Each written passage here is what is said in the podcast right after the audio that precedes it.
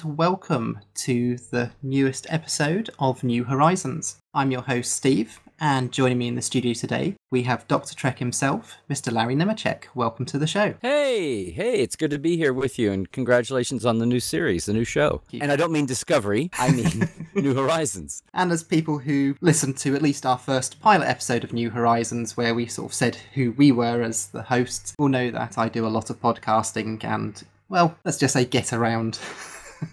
yes, you do. Yes, you do. For people who aren't sure who you are, could you just give a brief introduction of who you are, um, how you're involved with Star Trek, and what it is that you're currently doing? Oh, oh, you put it on my shoulders. Okay. I've been a fan since I was a kid. I have many interests, uh, but people probably know me coming out of my theater and my journalism background. I did the Next Generation Companion, edited the American magazine Communicator officially for eight years, worked on all years from the very dirt roots of the Star Trek fact files through the end, and including the Japanese edition. I'm spending a lot of time here. And uh, just more recently, did the stellar cartography book of maps, which is um, beautiful, I might add. Oh well, thank you. But uh, but you know, my my I love the actors, love the stories. There's so many people to talk about that. I tried to fill in the gap and my passion, both background, either whether it's in universe canon collecting, which is how I got started professionally. And we moved from the Midwest out to LA over my companion book and my original concordances. Before there was internet, before there was encyclopedia from the Okudas, uh, which I love, and before, surely before there was Memory Alpha, uh, doing that kind of work. And also then the behind the scenes interviewing the writers and designers and creatives.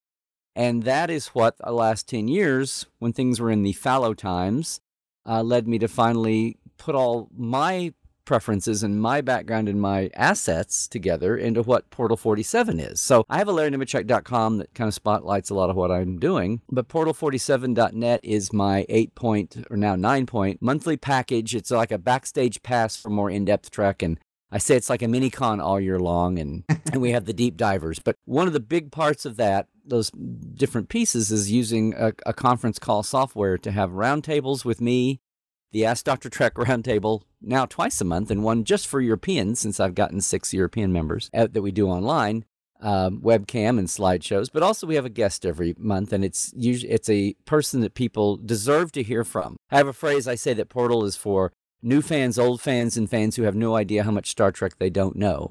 And I'm not talking about Discovery. I'm talking, or the show Discovery. I'm talking about everything before.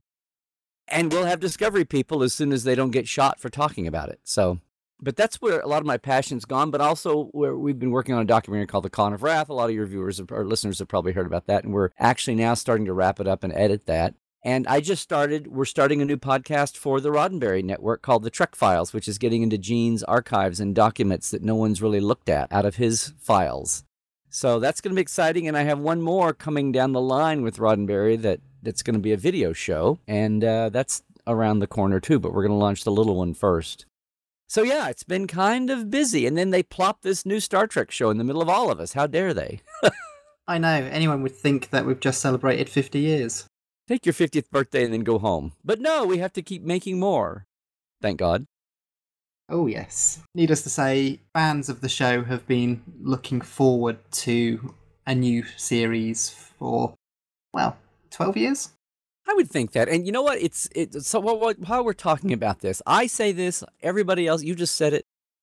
We all say, "Oh, finally, in 12 years, and 12 years, and 12 years," and we've been. I, you know, I, I did a, a Trekland blog post about. I've said for ages that we lived, we were living in the fall since 2005, and Enterprise went away. That we're living in the fallow times. You know, the way Doctor Who was for a while, the way Star Wars was for a while. And it's just the cycles, unfortunately, catching up with the money guys in the suits and, and maybe some public mainstream although I think it's misread. I think Trek would have been popular through all of that. But we talk about being in the fall. I talk about being in the fallow times, or maybe wandering in the wilderness, you know, for twelve years, kind of like a, a biblical allusion there. And and I've said wandering in the desert, and I hope it's not a spoiler yet, but that opening scene, or almost the opening scene of the Vulcan Hello, the the pilot one hour of Discovery, they're literally walking in the desert. and I thought, oh, is that's kind of an interesting metaphor answer to um, you know, image to what I've been saying. I wonder if someone wrote that just for me, which I doubt. Uh, I know I haven't had a chance to ask yet, though. But the fact that they get themselves home, it's almost like it's yes, fandom, yes, Star Trek. We've all been wandering in the desert, and now we're beaming up and and we're going home. And I thought it hit me Sunday night as we were kind of counting down, and we were holding a here in the states. You know, it debuted Sunday night, and I was coming back from uh, Salt Lake City Comic Con and trying to get back in time to be a co-host at the thing I was co-hosting a view party. And it just hit me when I was kind of in the middle of all that that that opening scene was kind of a funny illustration, a reach out to one of these phrases that I've been saying. But yes, it is so good to have the damn fallow times over, right? Exactly. And just for people, because we were going to have a lot of people watching New Horizons who have come in because of the Kelvin timeline films. We've been waiting 12 years for Star Trek to come back on the small screen, and it's not just Star Trek in general, because we have, of course, had the three movies over the last 12 years. Right. And uh, you know what? I started to say this and I and I forgot and thank you for prompting me. What I was going to say was when I say 12 years, I know of course we've had the Kelvin movies, but to and and not even about what a lot of people, you know, had issues with them, didn't like them. I they were not my first choice, but I'm hopefully I'm smart enough to see that well, A, they were very well cast and, and enjoyable, and they kept Star Trek in the mainstream eye and they've brought a ton of fans, you know, hundreds of thousands of new fans into the fold before we were episodic. But, you know, I still go with the math and your human nature and say that Star Trek is not really Star Trek unless it's a new series unspooling with, you know, weekly adventures and, and making commentary every week. And, you know, bless their hearts. And my God, I love Karl Urban's McCoy uh, along with most of the rest of the cast. But they're just not the same as having a series. So when I say it's been 12 years since we've had Trek, I'm not ignoring them, but I mean, and I'm not dissing them either, but I mean real episodic Trek. And it's, and when they announced going with the movie route, I, I knew that's what would be. And some people took me as, you know, uh, ragging on the movies even before they'd come around. A lot of people still ragged on them. um, but to me, it's like we won't have real Trek until we have a series. So when I talk about 12 years without Trek, that's what I mean. And I do know, though, that a lot of fans came in with the movies and welcome to the family. I think they've had time to get assimilated since Beyond's been over a year. I know a lot of people that came in with the movies. I know I know some people who came in with the movies, and as most of them do, I think, found all the older Prime series, and at least more than one person has said, "Wow, the JJ movies were crap," but that's what they came in with. You know, it's like it's like dissing on their first girlfriend. But that is the reality. So yes, acknowledge that and acknowledge the role they had. But this is real Trek, right? Yeah, because with movies, you're very limited to what you can tell in a couple of hours. But with a series, you have this ongoing thing that you can get a lot of story out, and it's what Star Trek is famous for. I think one person once said to me, Star Wars is the sort the new movies are more Star Wars because it is literally just a mini story which you can't really get all the points you get across normally in all the episodes of a series. Which I can see their point. Don't quite agree, but everyone has their own view on them. But we've digressed. Right. So I was going to say the movie, the movies also are using character, even though it's an alternate universe take on them. They're also characters and relationships that we already knew. And if you threw new characters into a movie format, that's a big risk, both yeah. financially and storytelling. So if you're going to un- unravel, if you're going to uh, to reveal and develop new characters, you have to do that on television. If you're looking at a long term project, that's not the best format for Star Trek with new a new characters and new a new format. So yay, yay, yay, yay. But yeah, let's let's get on to Discovery now. Discovery, we're basically 10 years before the start of the five year mission with Kirk. So it's another prequel, but it's not as early as Enterprise. We're what 90 years after Archer? Right. Well, actually, it would be, she specifically says 2256. So we actually have a time tie down. And Archer's the 2250. So it's actually like 100 and, uh, yeah, it's like a 100 years. Yeah, because I remember it was around 100 odd years from Archer to Kirk. So I just deducted 10 from 100 to get 90. right. Well, I mean, that's what everybody said. And now that Discovery is out there and being even more specific, it, you go back and it's it's from the 2150s to the 2260s from Archer to Kirk. So that's at technically 110 years, which nobody wanted to sound anal and say 110 years, but that's actually what it was. So now we're actually at a century past Archer. Now, before we get into the actual show, with the new show, we get a new intro, and this one is very different. We've got, I'd say it's very fringe like on the opening, and it's sort of taken some aspects that we saw with lots of different sort of items. You know, like in Enterprise, you'd got a whole load of stuff in history going by. This time, you have a lot of items related to Discovery being shown in an animated way. And to me, it came across. Uh, very fringe like, especially with the sort of Vulcan salute in there. It just made me think fringe. And you've then got the music, which is half TOS, but then in a way half Discovery. So it's a big sort of merge between sort of what we've seen before but to give us something completely new. What were your thoughts of the new intro that we've got? Well, no, I enjoyed it. I they uh, you know they dropped the uh, tease of the music what about a week or a week or two with a wonderful video of uh, of uh, I think it's Jeff Russo, I think, uh, composing, not just composing, but conducting the studio orchestra the first time. It was really cool to have a camera there when a Star Trek theme was being recorded, especially for a series and uh, you could tell he was very, he was a fan and impressed with the moment. And I I was surprised that it had so much homage to the original series. And the opening, the fanfare, you kind of halfway expect, you know, starting off dum dum dum, and then takes off. That's that's kind of been done. Coming back full throated to the closing coda there from the original series threw me a little bit. But I did enjoy it because it seemed to me right off, the first time I heard it, my first impressions were there were, I'll call them the optimistic brass of Voyager in the middle. Mm-hmm. And then there's the kind of, for lack of a better word, the working gears, the, you know, dum dum dum dum dum dum, dum kind of a, a feel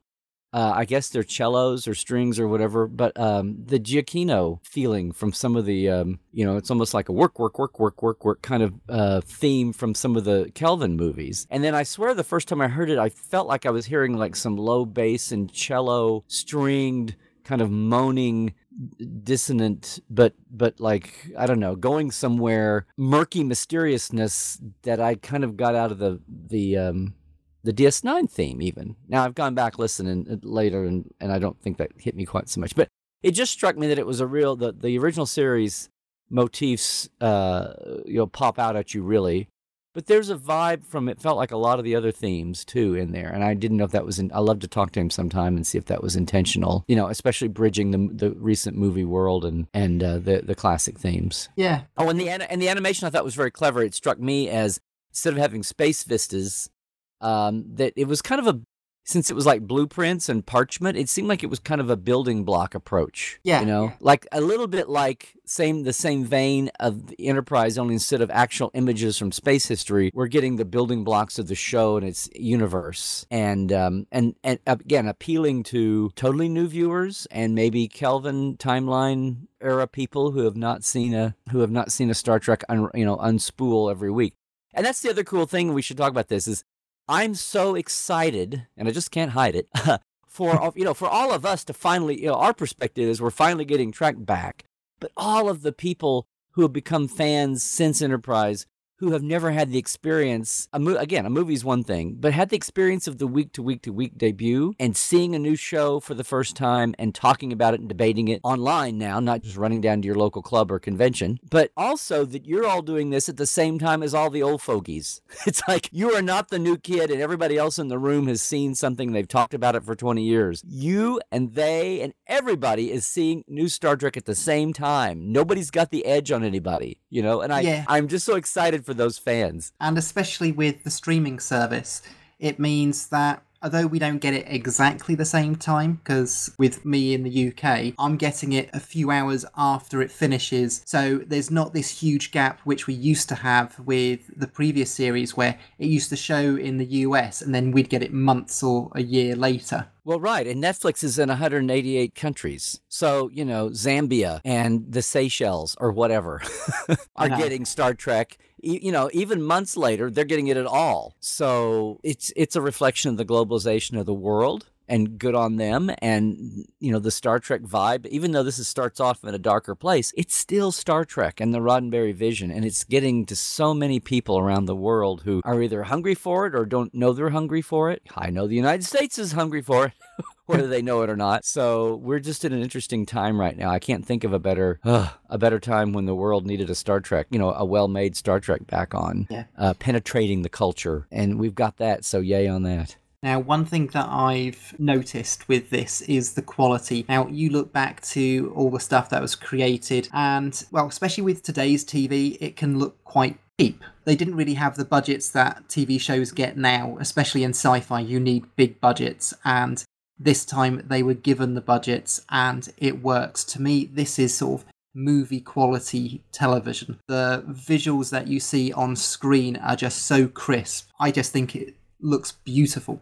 Well, yes, and that's but that's where we are. That's where the technology is. I mean, it's the the people, the new fans coming along who are very faithful and diving into all the old series. Sometimes I I wonder if we were. For, I mean, I wonder if we're forgetting context, or I want to be there for everybody and go now. Now, just think a second. Like we we, it's so easy to think about this now or to forget this now. Enterprise is a huge improvement in in just production quality, what they were able to do over, say, the first year of Next Generation when the show came back after a gap. But they were using digital. The last year of Enterprise was totally digital as far as the way they shot it. Yeah. They were able to put, pla- you know, they had they had actual flat screen plasma TVs by then. They could actually do warp streaks out the windows on the sets as a practical and not have to dub in, not have to mat in, you know, warp stars. Where at the beginning, the early years of Next Gen, after a few shows, if they went to the observation lounge, they they they had a dictate, they had a, a dictum handed down.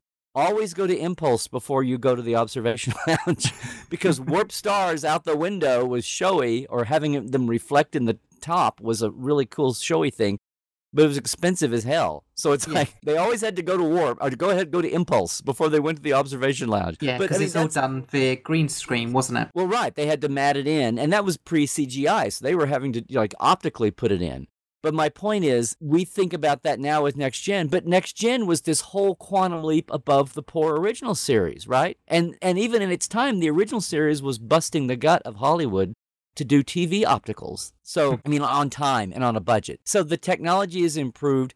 Each series has been a standout above the you know, push the envelope production wise and look wise. So what you were just saying. 20 years from now, they're going to look at, at, at Discovery and go, yeah, uh, it was okay, but it's not like today. I mean, every, we'll do that again, and that's the way it should be. But when we do today stand and look back at the older series, I hope people remember that each one in its time was pushing the envelope and was a huge leap above what had been done even in Star Trek before. And if you look at other shows, science fiction or not, from the same period, you'll go, holy cow, they were really pushing the envelope of what was available in television at the time. So, if, you know, yay. And CBS wants to compete on a Game of Thrones level for quality and attention and respect and awards. So, you know, that's that was their goal all Yeah. along. So, and I think they're there. But again, when we compare this to the older shows, we can't, you know, we can't take a time machine and take the technology. They would have loved it. They Oh, would yeah. have loved it, but yeah. Well, at least with the streaming service, they needed more time to get the production done they were actually given it. If it was on network TV where everything was sold to be at a particular time and time slot for advertising, we wouldn't have been able to get what we've got. So um, it's one of the benefits with the streaming system, which I think has actually worked, especially after seeing the first two episodes. Oh, right. That and only having 15 episodes versus 22, 26, which is still the old model a lot of the network shows use. But between like your BBC model and the PBS model and the streaming, the premium channels here. But of course, we weren't originally going to get 15 episodes. I think we were going to get, was it 11 or 12 originally? Uh, 13. 13. 13 that but because their stories meant when looking at it that they wanted and needed more they were given an extra two it would be a lot harder to have got that i think if it was on a network tv where sort of they'd sold time and advertising and everything else Well, right. And the, the, we've said, I've said, and other people have said for 10, 12 years that when Star Trek came back, it wouldn't be on an American commercial network. It ought to be. At first, we were saying Showtime, the premium channel like HBO, because Showtime is owned by CBS. So, we, like, CBS would have put it on its own. But being on a premium channel where they're not number watching every, they're not living on the bubble and praying for the ratings. And having to compete with the same direct commercial driven, you know, numbers that other shows live and die by and not to, have no faith in Star Trek to, to attract people. But that's a commercial thing and um, a, a commercial bar to judge by. And if Star Trek is in a niche audience like a lot of these other shows are, then it really ought to be there. And that's where like how many actual millions of people are watching Game of Thrones and how does that compare to a network show and that that whole model is different. So they're happy to have the signups. When they went from 13 to 15, I think I wouldn't be surprised if that was also a financial money decision because they were spending the money anyway. And if you amortize all the startup costs like the effects, like building the CG models and then building the sets themselves and the R&D for the costumes and props and all that. Probably two more episodes probably made it cheaper. That sounds if that math makes sense. Oh yeah, you because spread it out over 15 it amortizes out. yeah, because you've got everything made already. So yeah, it, it the, makes the stage it. costs. Right, the stage costs are a drop in the bucket compared to what they've already had to spend. So they'll have two more to eventually put on DVDs, and you know there'll be two more in the mix that are probably a bargain by the time they bought thirteen. So Now, moving on to the story. Oh, that. to- yeah. So let's start to move on to the sort of the teaser of the first episode. Now, there are two sort of parts to this teaser. We had, first of all, the Klingons, which usually you'd think an episode would start with the ship because it's usually the hero sort of thing of it, the show. And but of course, well, first two episodes we don't actually see Discovery still, but this starts Right. with Klingons, all new look. What did you think about this? Well, you mean a story structurally, it's fine. It's kind of a it's a different shakeup. Again, we have to remember it's it's people today looking back who maybe since I saw them and lived through the TV of the time, you know, the next generation was the first Star Trek of the ensemble era. The original series was, you know, Lead, Second Banana, and All the Little People. And then after the kind of the revolution of the 80s here in the States with Hill Street Blues and LA Law, the ensemble show came out and, and next gen reflects that and all the other shows have and and this one continues to. So a lot of the you know the era the way tv was made and formatted and structured keeps changing and that applies to the storytelling and and that's um, the way these streaming shows that are s- like small movies can take the leisure of doing that and starting off with a klingon thing and they trust that people tuning in aren't going to go, "Oh, this isn't a people running around on a ship." You know, what are these guys? They they're they're used to like the police and the crime procedurals where you start off with characters and somebody dies and you don't even see your regular characters until after the credits roll. That's that's the movie world that we live in now. I mean, the t- even the TV world that we live in now. So that's that structural part. That's cool, and that just kind of heightens the tension for when you do finally see your character. And then we do finally see our Starfleet heroes. They're wandering in the desert. They're not even on their ship yet. So it's like it's still even a tease to finally see what their bridge looks like. And then, as we all know, these first two hours are are not so much a pilot as like a prologue, right? Or Yeah, it's backstory basically for her. yeah, it's a prelude to Discovery. Right. But and and then as far as the Klingon goes, I, I know it's in it- like so many other aspects of the visual canon. I know that people want to put a spin and do that, uh, you know, and, and where do you? There's the whole debate, just like we had with Enterprise, only now it's amped up even more because more people seem to be watching and caring. That how do you do an older series only for today's audiences and all that, blah blah blah. And I don't think it's a I don't think it's a problem because I think you should. I think people are conflating cinematography with design. You can build anything, but how are you going to shoot it, light it, and edit it? And that's what the modern look comes in. I'd still love to see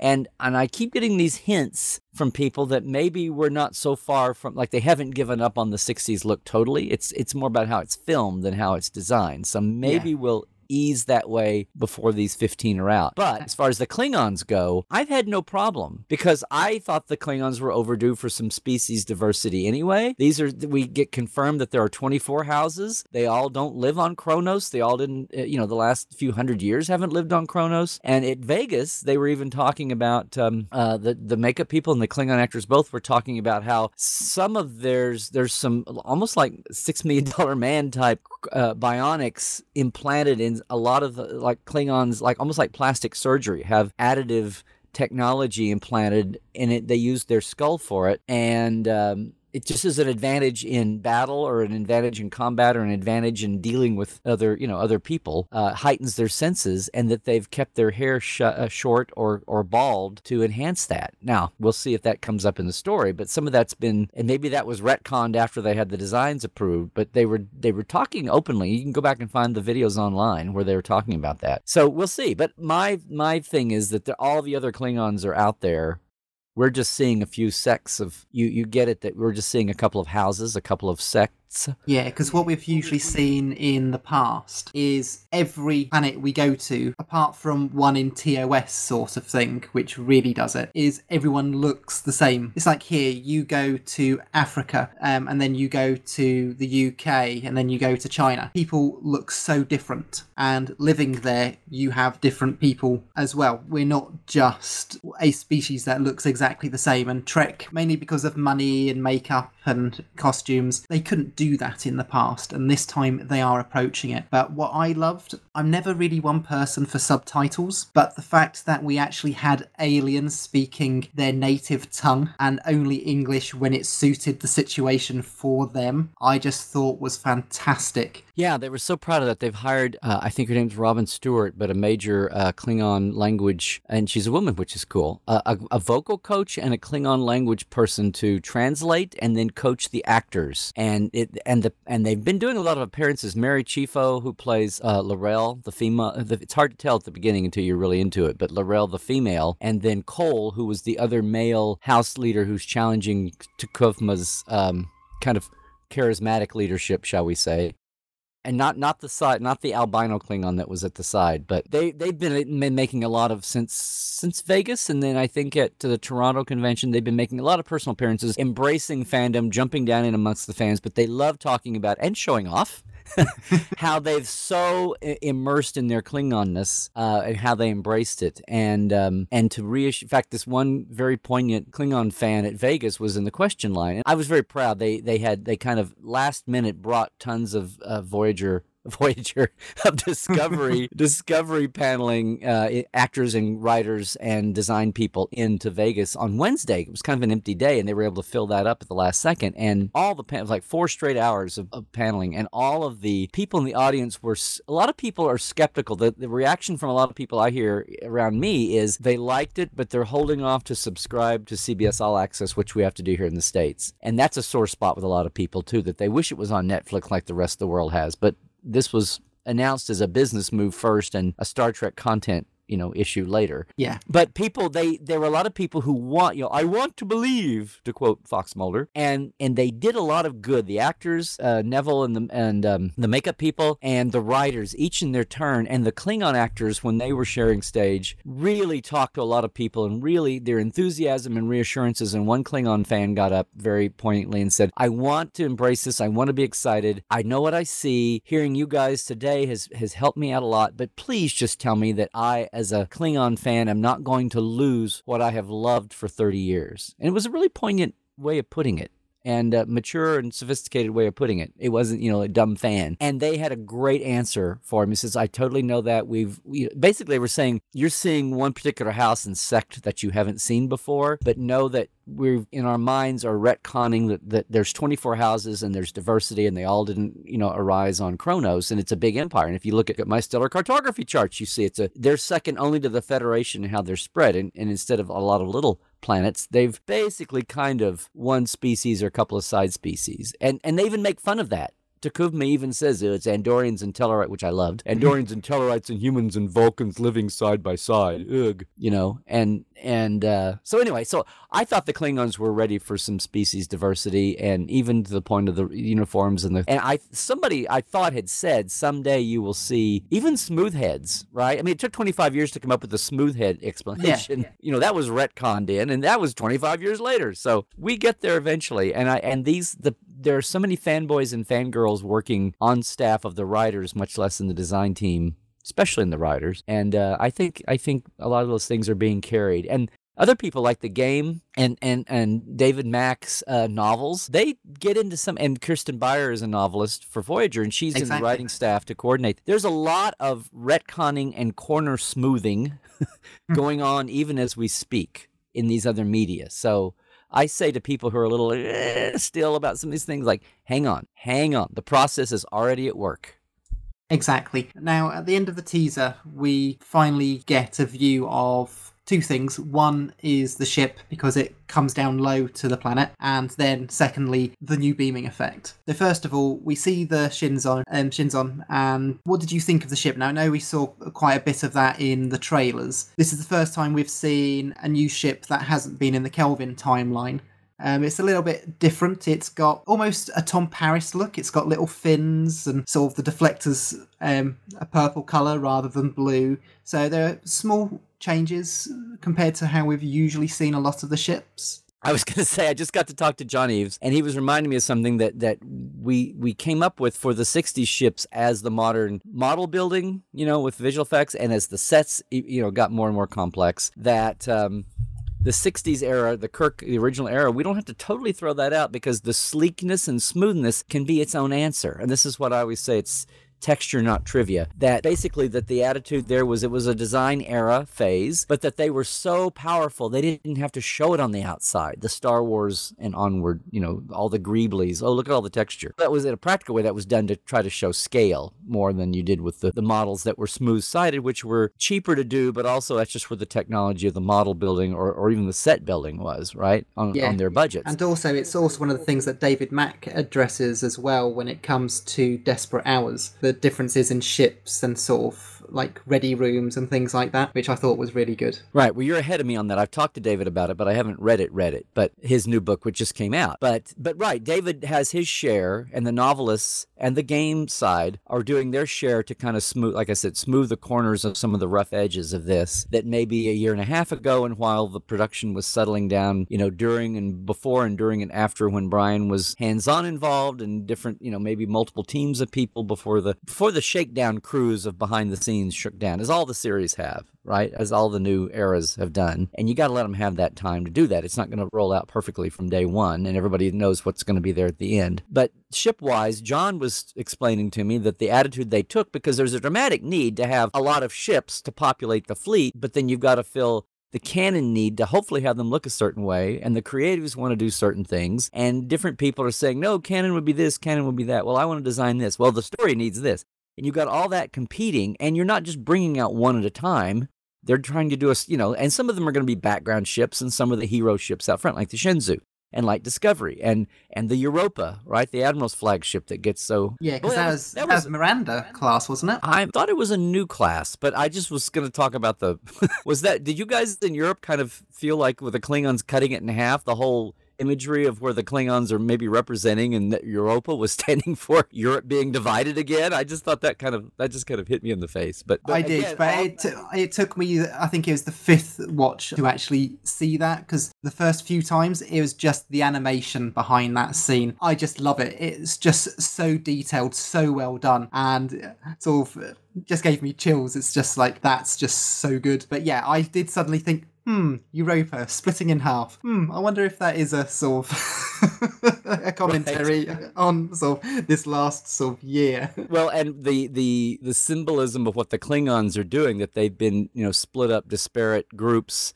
that have been out of galactic politics and they want to reassert their force and their pride and their kind of nationalistic pride and and poking fun at a very diverse federation. That was yeah. like, hmm, hmm, hmm, that rings that rings over here, that rings out on your side of the pond, I'm sure. Has a real global message to it. Exactly. As far as the ships go, I said real quick. So John told me that what what the attitude was to explain all that was that they were it was an era of expansion he was saying it was akin to the U.S., say, Air Force in the 50s and 60s, that they were trying all kinds of new designs and new technologies as test beds, and they weren't necessarily putting every single one of those into production. So maybe there's just one or two models of all these ideas, and there's a lot of diversity that way and uh, whether you know and they all got class names if they if they did go into production but maybe they all didn't so we may just see some of these as one and two off ships while they're while they're settling into the new designs that you know became the refit enterprise within 10 or 15 years. So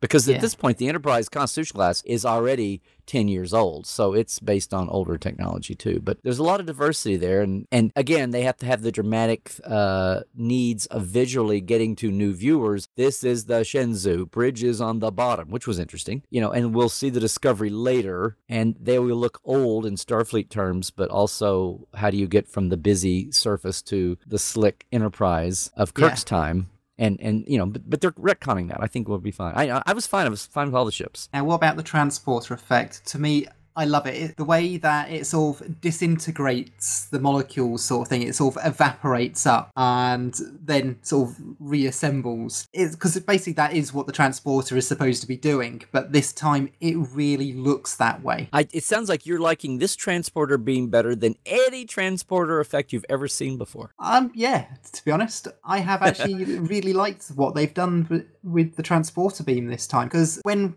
people have talked about transporters and how they work. What you're seeing is how it's actually been described in basically all of canon. And I just think it's just really good because it's a, again, it's another thing that they can actually get done in this day and age. Right. And an evolution. Now, the the room itself on the Shenzhou threw me when I first saw the picture. I'm like, please God, please God, tell me this is like some retro attempt at a different style of transporter. And that's basically what they've said. Exactly, because so, they okay. they explain all that in episode two. Right, and it's odd though that they that Enterprise would start off with a vertical, basically a vertical transporter, if that's now our new terminology. Well, and that they would experiment think... with horizontal and then come back to vertical. And with Enterprise, you'd got those sort of back pads which almost could have been buffers or something else. Because if you remember that they'd only got a small shell, because originally the Enterprise transporter wasn't actually designed for people. They had to fix it and do a patch so it would actually allow people to be transported. So when you actually have a look at their pad, they've actually got sort of the almost three walls, if I recall correctly, and then you've got the top and bottom pad. So we don't know if the bits behind the walls were actually doing something. Well, that's true. That's true. I need to go back and, and re. I'm thinking of how the set looked on stage rather than the effect, but it was dicey. I know that they had a big learning curve.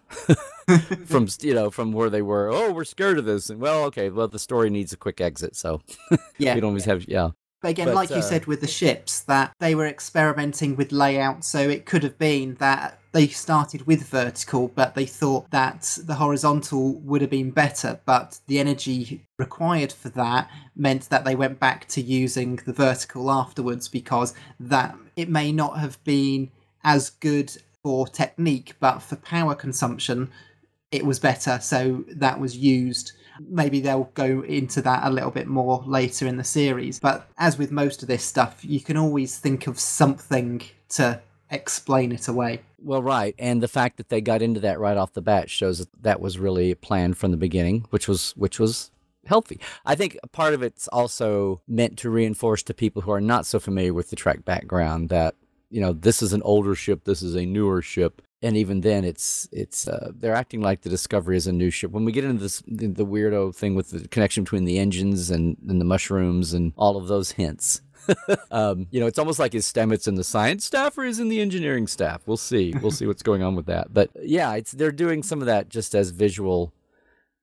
People who come in concerned about a script more than they are about the canon overview to a certain point are going to be worried about those things. And then as the whole as the arc settles in, we may see some some corner rounding or smoothing or some things emphasized and de-emphasized. But that's just that's just part of the process. It's really funny. I said everybody. Somebody was talking about how this was a, such a rough pilot and it was only a prologue. We hadn't even seen the real show yet. And I was saying, yeah, it's not like Next Gen where the pilot was just so, you know, where the finale wound up just at the same high plane as the pilot was. And they kind of shut up because you have to let all of them have their room to grow a little bit. And on one hand, the pressure is on even more, but on the other hand, this is streaming. So it's not like, oh, third episode, fourth episode, you're canceled. No, they've invested in the whole 15 hours. It's a different model.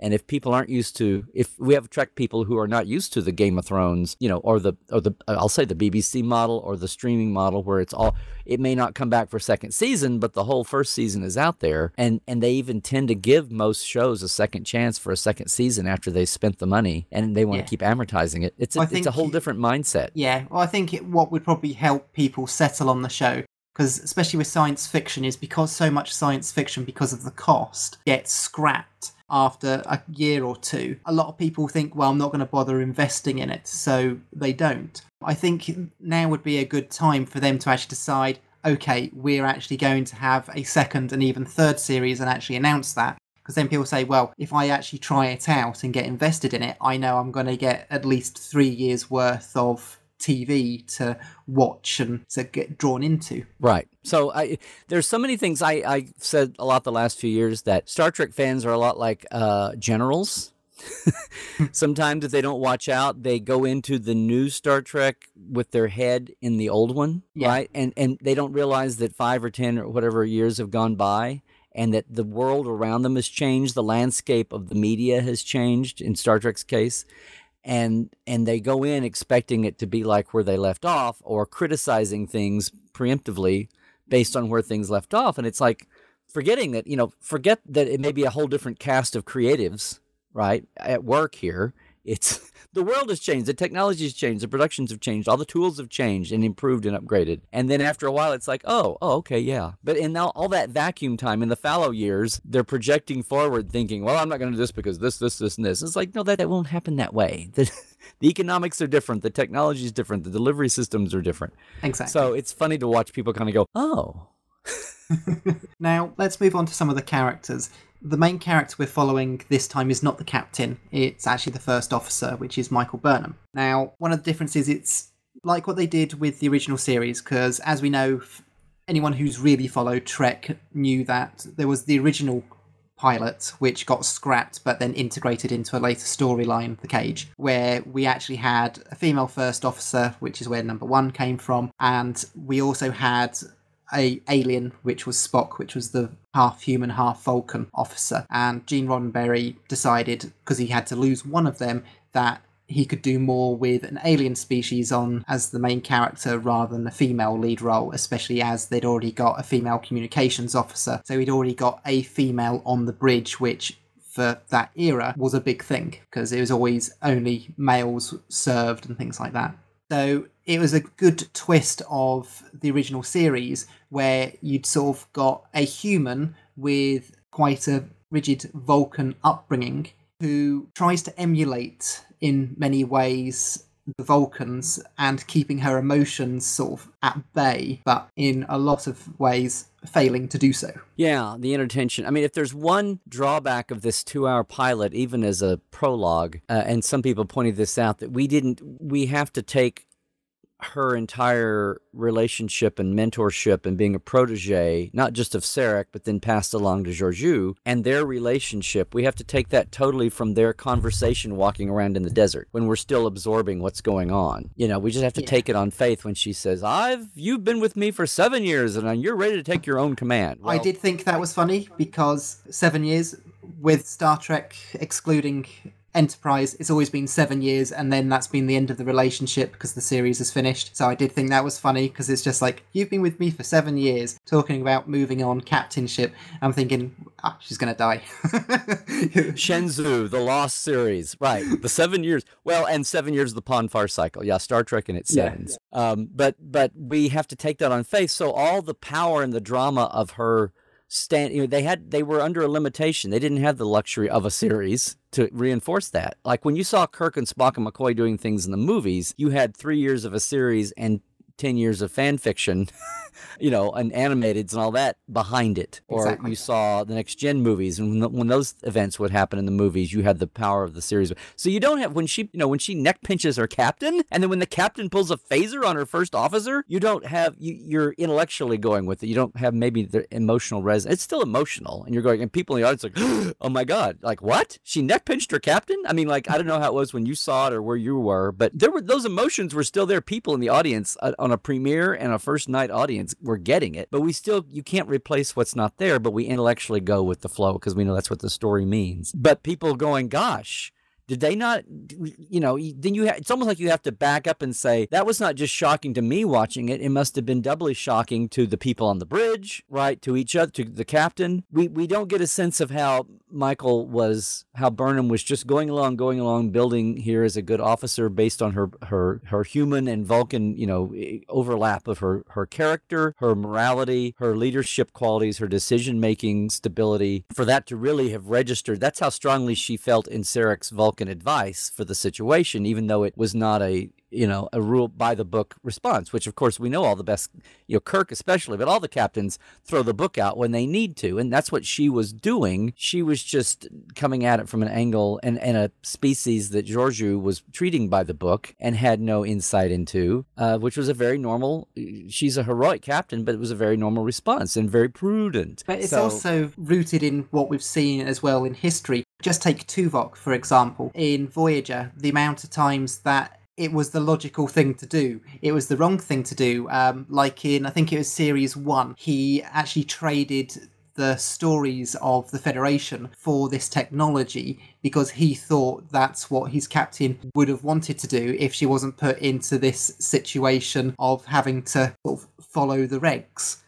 And Right. so it, we've seen this with Vulcans before. They've followed a logical path, but it's actually been the wrong one. And again, Well, we and, and starting with here. Spock in Galileo 7. I mean, Hmm. it was part of the probably the first time that was po- posited that way, but right. So we've seen this throughout Star Trek as well, and it's a difference in thinking, it's a difference in upbringing, and all things like that. And of course, in one of the flashbacks in episode two, where you first see Burnham actually arrive on the Shenzhou, how different she is, her whole mannerisms compared to what you see her seven years later. There's a huge difference. The acting was just phenomenal. It really was great the way the same character was portrayed two different ways. Right. Well, when she beams aboard, she's she's very much in the grip of her Vulcan overlay to her human genes, basically. Yeah. And you know, and buried the trauma of her her losing her parents and losing the Kling. And at the moment, it's kind of a moot point. Oh, it was these weird aliens, Klingons. Who who knew when she came aboard that this would cycle back to be the people she was dealing with? And how much of that was, uh, as everybody else around her questions, how much of this is you're throwing back to some residual, you know, hate of you know the Klingon bastards. They killed my parents.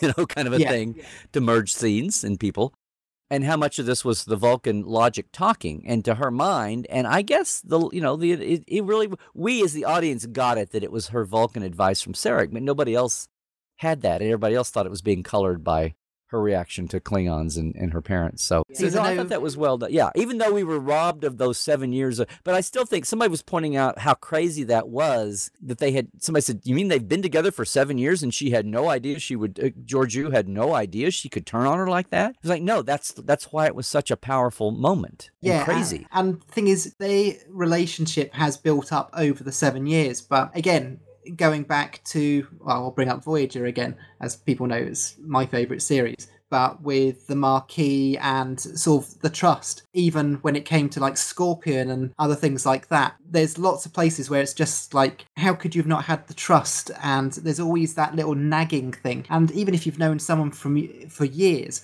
something can set someone off because it's just that emotional to them or they the way they see it they've basically got blinkers on. They it's tunnel vision. They just see one route and that's it. They can't see any other possibility. And it's just like why would you ever do that? And that happens a lot of time with friends with families. It's what causes a lot of disruptions within these close knit communities now because Gene Roddenberry didn't want that in the show, we haven't really explored that too much. I think the closest we got was with Voyager between like the Maquis and Starfleet crew, Enterprise, where you've got like Trip with the Vulcans and all the stuff with T'Pol. You'd sort of got quite a bit of that in there. But for the other series, you hadn't really got that. DS9, you'd got a little bit with the Bajorans and some of the crew, but not a huge amount. And now, with the way they're going this time, we're really exploring these dynamics between the crews.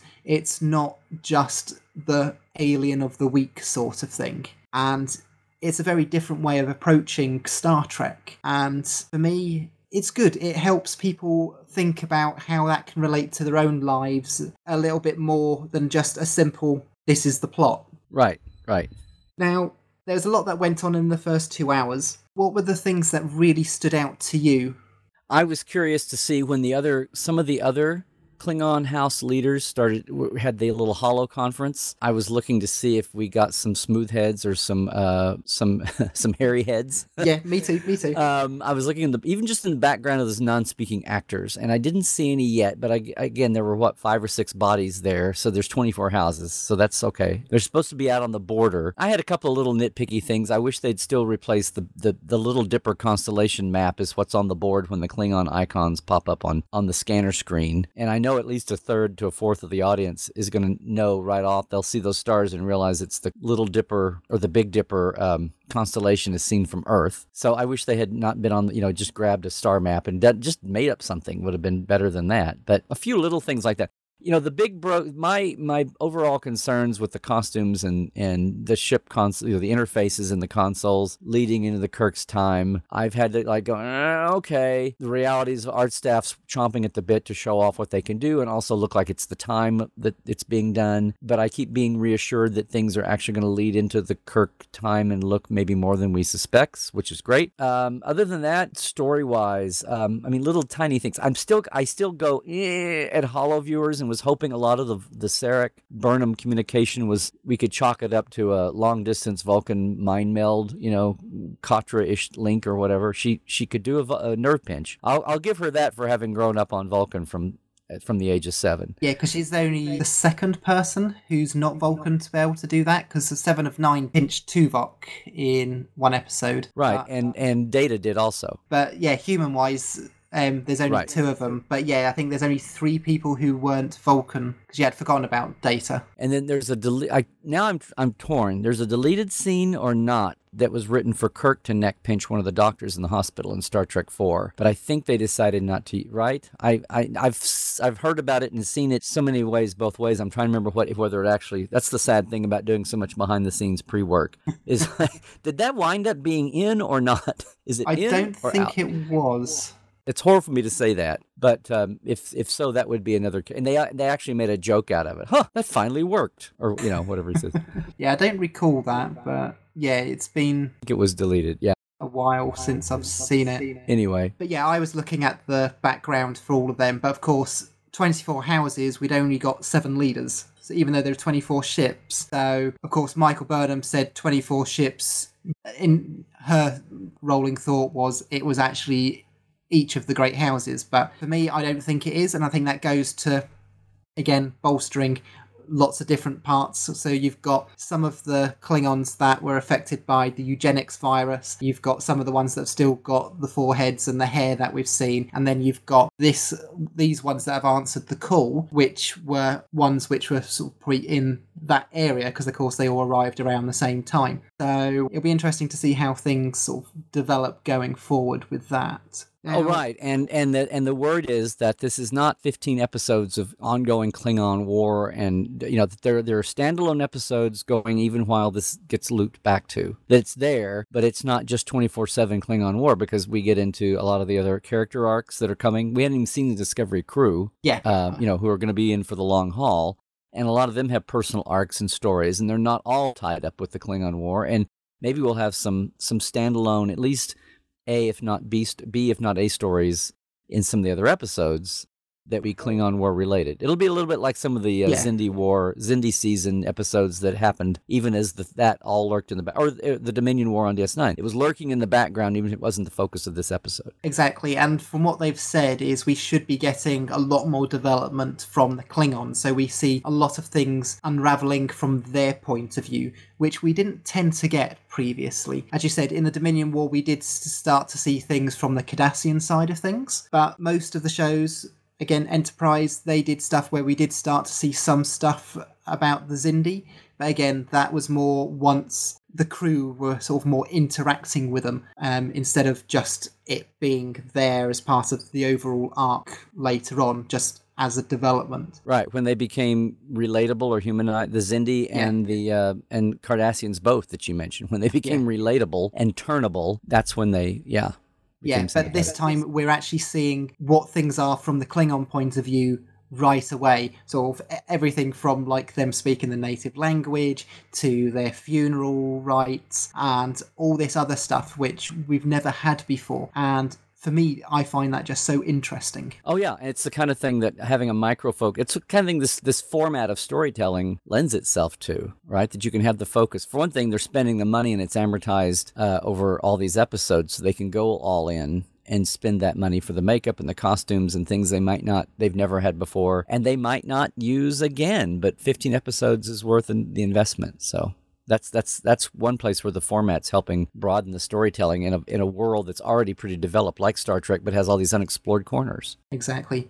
Now, I know time's running short for you. Is there any part of the I say the premiere episodes because um, it was really one big episode really that you would like to discuss before we finish up? We've been doing a kind of overall this overall. Pre- no, I'm just really anxious to see them get into. Well, one thing that's that struck me even after the premiere that I saw here at the LA, you know, the gala premiere, and the second viewing got back to me was that here's something to keep in mind. We didn't actually see. We saw uh, Georgiou stabbed, right, laying unconscious on on the deck. We didn't see anyone, much less uh, Burnham, run a scanner over her, a, a, you know, an actual medical scanner that did a biological scan and say she was flatline dead. And even if she had been, we've seen people come back from flatline. We see people come back from the death, quote unquote, now, much less in their whiz bang Star Trek future time, much less with mystical Vulcan, Sarek, Katra, mind melded, you know, Vulcan powers imbued in her. Exactly.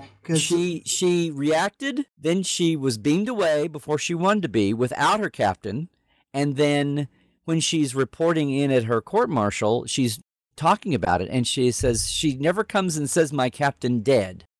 If you if you realize that, so yeah. we might see maybe Georgiou's in a POW camp somewhere, and they've actually somehow they've healed her, and maybe that's a bridge. I did think that because then I suddenly thought, I think it's on the third or fourth watch of it. I suddenly thought, oh, but is that in the heart that she got stabbed? Because it's very close to the heart area. I mean, mm, again, right? We don't know what, for sure. But is yeah. that what they? But is that what they want you to think? See? Exactly. As always, time will tell. And of course, I think a lot of what we'll see of Michelle Yeoh is actually her appearance in probably flashbacks because we, as we know, a lot of this is following Michael Burnham. So a lot of this right. will be related to her experiences previously. So we may just see her in the flashbacks instead. In, in Yoda flashbacks. Yeah. but yeah, I'm definitely interested to see where this all leads. But I was very impressed with the first two episodes. As I said, I've already watched it five times already. And for me, here in the UK, it literally got released 36 hours ago. And I've been to work two days and slept. So yeah, well, I'm I'm also excited to see you know Captain Lorca and and Stamets and Saru and this crew and Dr. Culber and Stamets and Culber's relationship and young Cadet Tilly and I forget his name character name, but Shazad Latif's POW, you know PTSD character in the mix. I can't wait to see Rekha Sharma's Commander Landry, security officer. We had her on continues. I love her.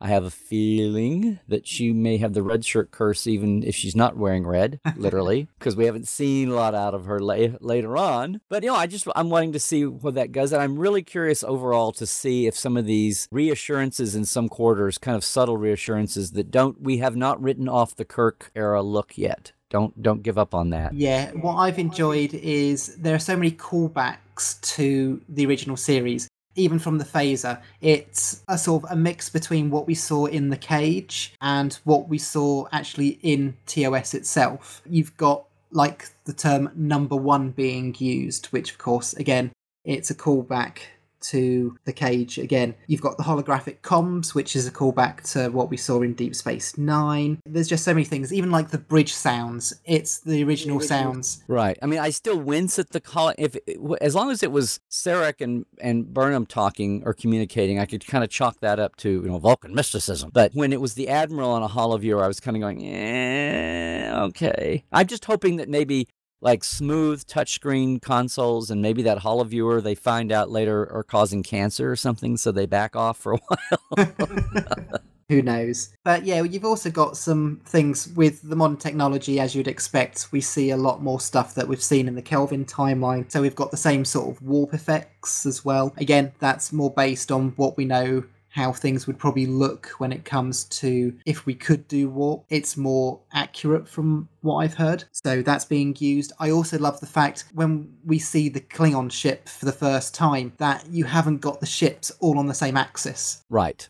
Like the Shenzhou is actually at a diagonal axis um, in comparison. And of course, when all the ships all come in, they're all slightly different as well. And one of the things I've, I also do a Babylon 5 podcast. One of the things I said is most science fiction shows all the time, they're always the same axis. It's X and, X y. and y. It's almost it's like almost... you haven't got any third dimension. Um, there's no z axis in most of the science fiction programs, which Babylon 5 actually did. You've actually got things going in different ways. And I like the fact that you actually have this in this series. Oh, right. Right, right. Well, I'm, I'm just overall excited to see. I love that the premiere, uh, Aaron Harberts and, and Ted Sullivan were all saying, you know, just just wait till episode three. Episode this is good, but you know, the real show starts at episode three, and that was not to dismiss this two-hour prologue pilot, but it was just to be real, and how much of the regular cast would not be there until episode three. So you know, you ain't seen nothing yet, as the old show, the old uh, line goes. Exactly. Well, thank you very much for joining me and it's been a great to catch up with you once again. And before you go, could you just reiterate how people can get hold of you? Oh, well, sure, thanks. I can be found here in my apartment. no, LarryNemecek.com is always the best central place. Portal 47 has a page, portal47.net, where no savvy fan has gone before. And Twitter is at Larry Nemecek, as is my YouTube channel. I really encourage everybody to go over and subscribe. I'm getting back to my uh, video chats with people. And on Facebook, it's Larry Nemecek's Trekland, as as well as my Instagram. So please check all those out. And again, I'm really trying to build up my uh, my YouTube subscriptions. There's over 100 video interviews there, and I've got new ones to put up if I could just get through this crazy Discovery debut time and get back to posting those. Excellent. Oh, and I should say we have a new podcast coming from Roddenberry's podcast network called The Trek Files. We recorded a couple, and uh, they're going to be 15 minutes every week diving into some new and mostly unseen files and archival documents from Gene's uh, archives. So that's going to be fun. Look forward to seeing all that. Well, thank you everyone for tuning in. Please let us know what you think of Star Trek Discovery. How many times have you watched it, even? Are there things that you do and don't like? We're always, as we've always said, interested in what you have to say. And you can get in contact with us all over the internet. You can email us at hosts at newhorizons.show. You can also get us on Facebook at facebook.com forward slash New Horizons podcast. You can get us on Twitter at New Horizons Cast. You can also find us at Google Plus. You can get us at Star Trek Riser, and you can even leave us a voicemail. Just head over to our website and use the widget at the side of the page, or go to speakpipe.com forward slash New Horizons podcast. And you can even use the form on our website by going to the Contact Us page as well. So, no reason for you not to let us know what you think. We've even had people leave comments on the YouTube videos. So, until next time, thank you very much. Take care, everyone. Trek well.